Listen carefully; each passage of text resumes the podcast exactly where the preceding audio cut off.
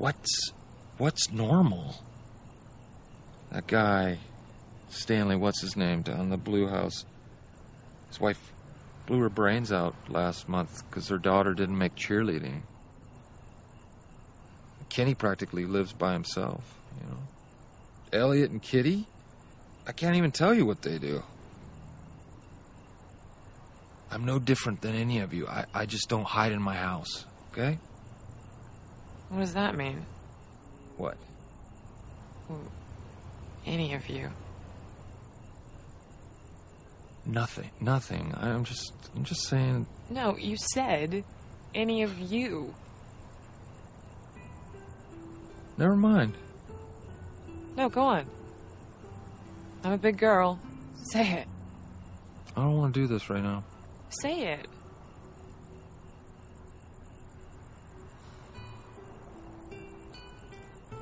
What's his name? Who? Your husband, John? Jeff? Jack. Jack. He uh he started out in a regional office, right? Yeah. He impressed some people. They moved him up to the big leagues. How many years? Two. Two years. Now he's back at the regionals. You're sacrificing your promising career as a photographer for him. So? I, I figured you out in five minutes. He drinks. They transfer him out here because he fucked something up. You probably thought it was a good idea to come out here. Might even save your marriage. For better or for worse, right? Right. I just want to know one thing. What kind of man lets his wife, his pregnant wife, move alone across the country? And what kind of woman stays with a man like that? What kind of woman? What? So, so it's my fault? You must be really good at your job. You know, just reading people so easily, figuring out what bullshit to sell them. Hey, What?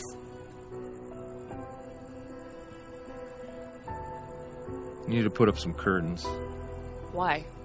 So I don't have some drunk staring at me all day? No, so you don't have to look at your future.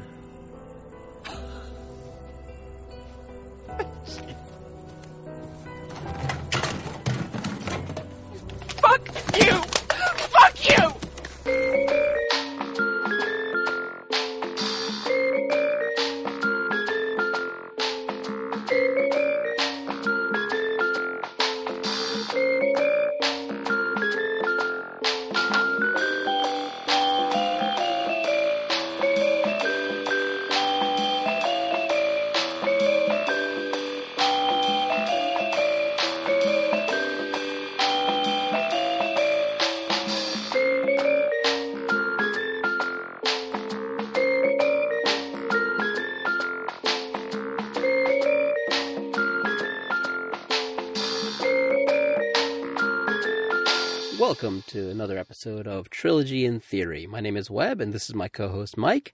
And today we continue our trilogy with the Dan Rush feature, Everything Must Go. Never heard of him.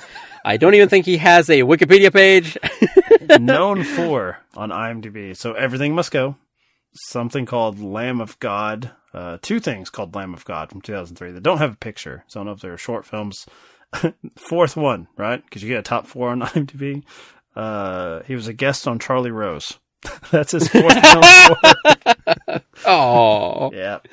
Well, do you like it when comedians decide to go into the drama roles? Uh, you see it a lot with Jim Carrey. Robin Williams has done it. Adam Sandler now, you know, getting praise for Uncut Gems and Punch Drunk Love. Does it work for you? You know, I, I'd say someone like Sandler, uh, the jury's out. Because, I mean, I- I'm trying to think the closest he's had to uh, a serious character. And like, Uncut Gems is not a serious film. Uh, the stakes are I guess the stakes are higher. I was about to say that they were, but fuck if I know. I mean, maybe they're higher than Happy Gilmore, Big Daddy. It's a, a child's life in his hands, and I don't know. Um, so I, I think it's that, but like someone like uh, a Carrey, a Will Ferrell, it certainly has worked. Um, they're already doing uh, the harder stuff, trying to make you laugh. That's that's harder to be funny. Like I, we don't uh, make the same accusation against dramatic actors when they come uh, make an appearance in like a Judd Apatow comedy and they fucking stick up the joint. So I mean, why why are we getting on to comedians? Jim Carrey got like a lot of. I guess it's like the uh, Oscar chasing. Like when people think like, oh, you're doing this for awards.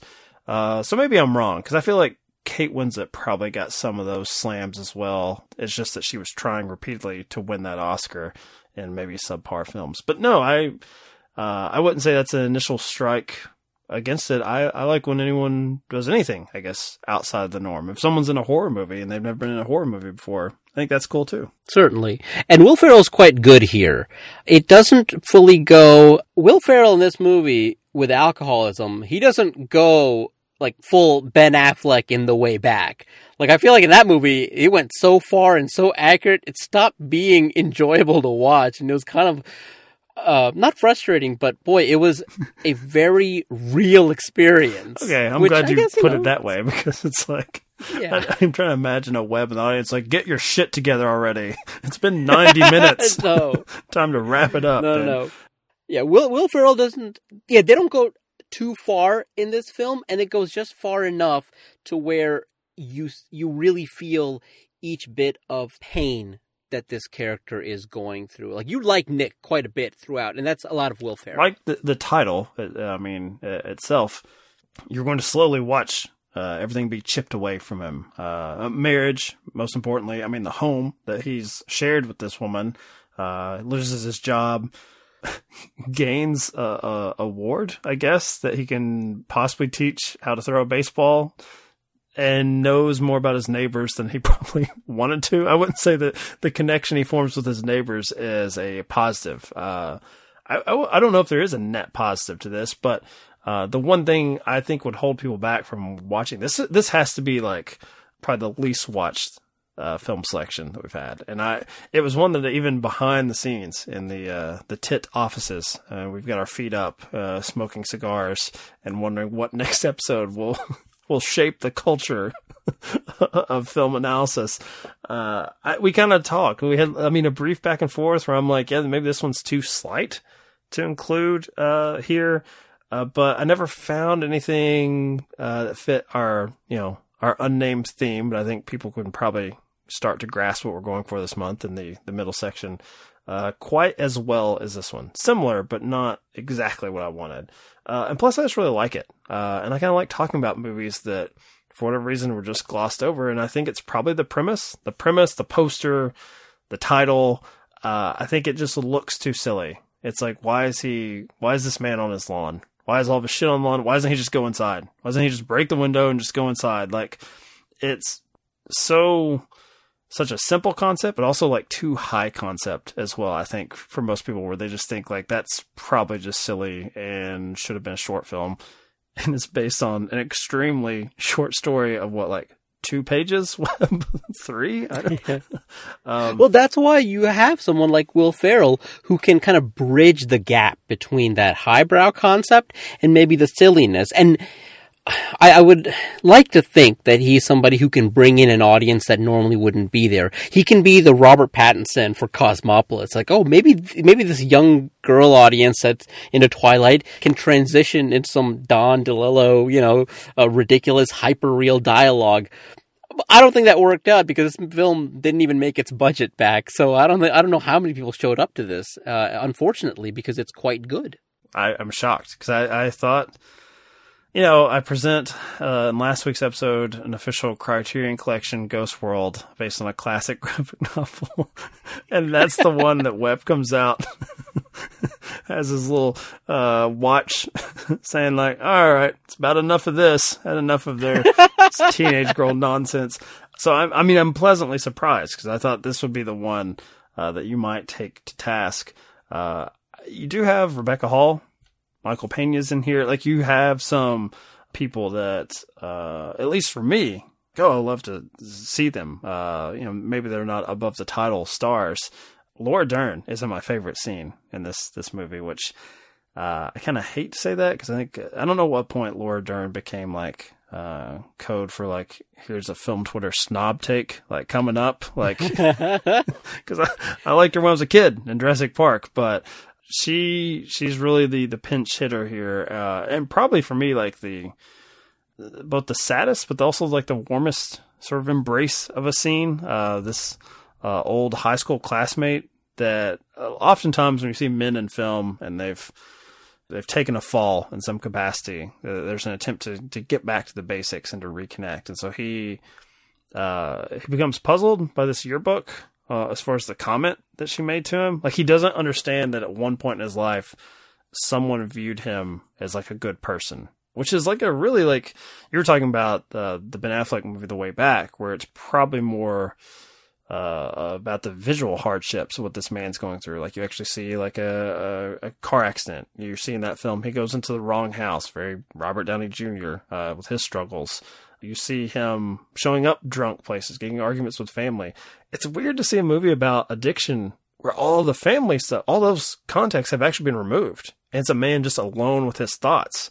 Uh, and that's one of the reasons I really like it. So the one time he tries to reconnect with someone, she knows exactly like what she's dealing with with this person and she handles it in like the kindest possible way of like you know you'll get there but it's not going to be this moment and it's not going to be with me alone with his thoughts surrounded by all of his like material goods it's, it's Mhm. a very really really wonderful juxtaposition and actually i was I was hoping you'd say, Laura Dern, I liked her as a kid in Blue Velvet, but you didn't. some not that twisted Webb she brings a lot of credibility, I think, okay to That's a good way to put any role, and and that's why I think that film Twitter snobby uh, uh, take might be there. Those but the fact of the matter is, would probably be our demo to listen to a podcast with this concept. right?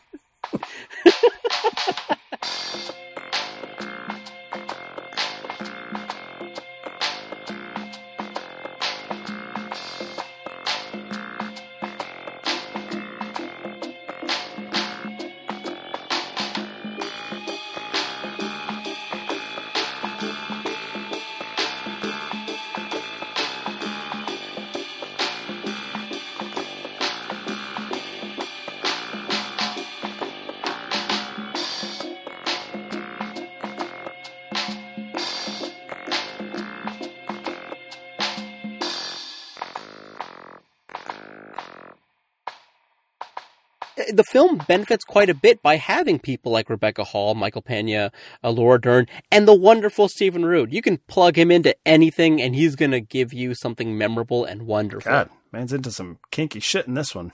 Oh yeah, wonderful. And and, and that's the, and he's willing to do whatever it takes for the role, whatever it takes for the story. And I love that about him. He was wonderful as a gay vampire in True Blood. Showed up and like really totally made there. my day. Yeah, Yeah, yeah, he was. And so even when Will Ferrell, I- guess when you're a comedian and being funny is second nature and you're trying to tone it down for a dramatic role, you've got such a wonderful safety net of these, these really tremendous actors who, you're right, maybe they're not going to light up a marquee, but they're going to make sure that the film is on point when it, and and anytime you need a really profound scene like the one that you're right Laura Dern that scene is wonderful. When you need something like that she's going to make sure that that uh, scene is going to have the emotional impact that you're going for. So absolutely really really really wonderful scene. it's also the um, the absence of Will Ferrell needing to do something, and you know, in a comedy, he's either got a, a comeback or some physical comedy. There's no stillness to him, and so when you see him uh, in that particular moment, just kind of standing at the doorway, not knowing what to do, and I get the impression that this guy didn't even know what his expectations were as far as what was going to happen next. Like he doesn't really know why. In this case, he's without a car. He's sort of walking or riding a bike everywhere. Uh, why did he show up? This woman's like, what did he expect her to give him? And it's like this realization on his face that it's like there's really nothing she can do for him. Like it's all going to be on him. I, you know, this is one that I've gone back to a few times because it is that sort of. I don't want to say it's slice of life because it's a very particular situation that, uh, you know, I hope for our sake and for our criterions, we never find ourselves in out, out in the yard of our precious items uh, being ruined. Um, but it, it's one that, and I don't know if it's currently streaming because, like, you know, a good fan of the film, I, I own it. How, how did you watch as well? Did you also uh, purchase this on iTunes? Oh, immediately. Oh, once you break the, once you go below the four ninety nine threshold, it's almost like an immediate, like, oh god, yeah, it was three ninety nine. And I was like, absolutely. And it comes with iTunes extras? Ah, easy decision for me. And, and I would have proudly paid the four ninety nine had it been that high. I'm absolutely going to be going back to this one. I hate to say it because you love Will Ferrell so much and it physically hurts you to see him in pain in this film. The scene where he's asking that guy in the parking lot to buy him a beer or can I have one of the beers that you just bought? Stuff like that really hurts. It hurts because you love Will Ferrell and then, you know, by the end of it, you love the character so much. And I hate to say it because, but like, this is going to be ultimately a kind of comfort viewing for me. I think that's where this film is eventually going to see this man end in up. pain. I want to see that desperation on Will Ferrell's face. but the redemption, the redemption, Gotcha. and and you know what? And the relationships that he forms during this five or six day, I guess, journey outside. Uh, one with the Rebecca Hall character, uh, reconnecting with Laura Dern, and really with the kind of, I guess, the dark horse. The secret MVP is uh, Christopher Wallace, Kenny, that kid that he forms this really kind of odd relationship with. I found their relationship to be the most engaging uh, because you get just enough information about Kenny and his father, who's kind of missing, um, his desire to be part of the baseball world, and maybe he shouldn't be because of his backstory, and him finding maybe not a father figure, but a replacement, like a friend that functions in that role, and but not quite as a father. And I love the results. I love how it starts off almost like a business transaction. Hey, will you work for me? Wait here, watch my stuff. And it turns into something much more meaningful. And that's where this film really shines, is in those small moments. yeah, that's that's the stuff that uh, I think if it was cut up in a trailer, which I, I don't think I've ever seen a trailer for this. This was way um, a, a blind buy for me. Uh, you know, I'm talking about uh, everything must go uh, from like either a blockbuster or a Hollywood video that was like going out of business, and it was one of those things like, you want this for a buck on Blu-ray, and the answer Webb for both of us is like, I don't care what it is, give it here. And I'm so thankful for that because to answer uh, a question I threw out there currently, if you are a super fan of Tit, uh, it is streaming on Peacock. So you can get it free ish because I think Peacock's ads based, right? Uh, and then kind of like Hulu, you can pay to remove the ads. So there you go. It's, it's on a streaming service. Even though I've watched it a few times, every time the kid comes in the picture, I'm like, um, does this work? like, cause I'm, I'm trying to remember, cause you know, there's the, the, arc of the relationship is he's the hard ass and it's like this, this kid's kind of treating him as sort of a curiosity cause it's like, well, you got a grown man sleeping on his front lawn. Um, and yeah, then uh, it's like, in some ways, I mean, I'm not trying to take this into a really dark area because you really like this, this dynamic between the two. It's kind of a dangerous coping mechanism at first, um, because it puts Nick back in some sort of position of power, uh, even if it is just for a yard sale. And also, there's a lot of back and forth, of, uh, really, with the character telling this child how valuable his basically his life is. Everything he's accumulated in his life uh, has more value, and it's you know the the sad but maybe healthy point of view is you have an outsider kind of giving you the side eye, just like really this is you you want to keep this like because to the kid none of this stuff means anything, and he he doesn't think that should to this grown man. So yeah, I I like that that part of it. I also like at least the way both of them interact.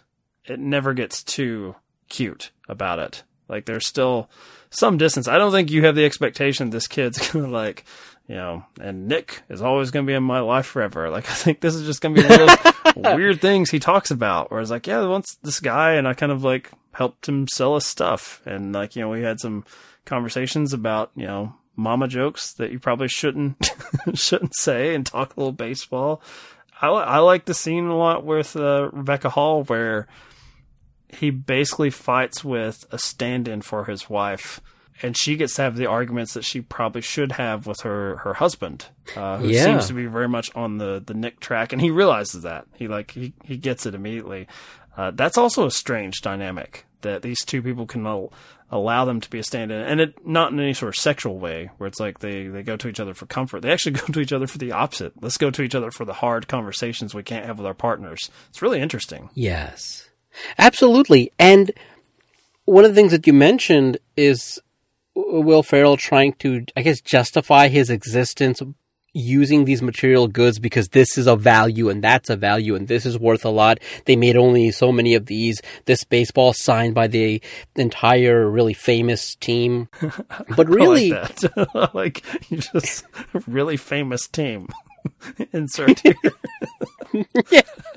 Well, th- because that's what it is to this kid, Nick. You know, it's like he doesn't care. Not that he doesn't care about baseball, but he knows nothing about it. But he's just told, "Oh, Right. these are famous signet. These are famous scribblings on this baseball." But really, you know, Nick is trying to. I guess in those darkest moments, you try to justify your life. You ask what you're worth. And maybe he tries to see it as an external task, and really it should be an internal one. The really valuable stuff that's there is him and this knowledge that he has and how he gets to impart it to these individuals and especially uh, the Kenny character because he gets to kind of take that already maybe innate talent he has of interacting with people, being that salesman, and he really brings that out in this uh, child. And so I really enjoyed that. Like all of, and that's why the film is so good on a visual level because you see the guy surrounded with all his crap, and it means so little. What really means so much is him. What he has to offer to other people. It absolutely is a slice of life, like you said. You, you were unsure about it, but I think it absolutely is because you don't know after he reads that fortune cookie, uh, that everything is not yet lost. You don't know what's going to happen because alcoholism is, you know, it, it it absolutely is a disease. I know there's some people who try to pass it off like, oh, no, no, it's not. It's, you can stop. It, that's not how it works. It absolutely is a mental illness, and you don't know what's going to happen. He could certainly fall back into his, you know, worst ways. But ending it where it is, it's really wonderful. It's it's a really hopeful and and, and great slice of life. I'm glad you had the uh, decency to keep it within the uh, the context of the film because me saying ah, it's a slice of life, but it's a very particular one, not my concern. you know, the other way where it's like, Mike, you don't know, you don't, you may find yourself on your front lawn one day, and where are you going to be without this podcast? You can't podcast from the lawn. Sound quality be for shit. Um, I well, I'm, I'm really glad. Like this is probably the most positive thing. I came in for battle on this one because I thought I have forced Webb to watch this. I forced him on a previous podcast that you may be able to find on this feed still to do a reading of it. And I was just thinking the whole time, you had to be because you're a nice guy and you're a good friend. Just privately being like, what the fuck is with this guy forcing everything must go on me? Like every few years, he's like, can we do something? everything must go.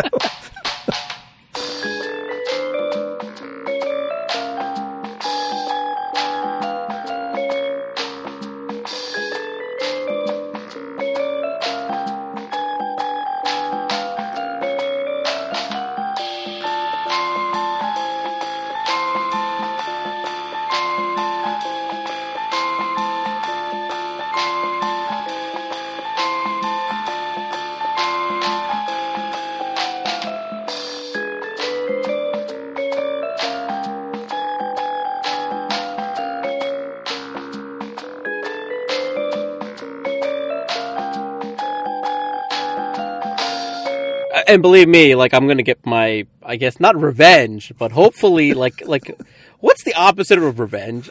I don't know. Like the, the is that? pleasant surprise, I guess. Okay. I repay a favor. There we perhaps. go. Okay, yeah. I'm really gonna try to watch that uh, Italian horror film.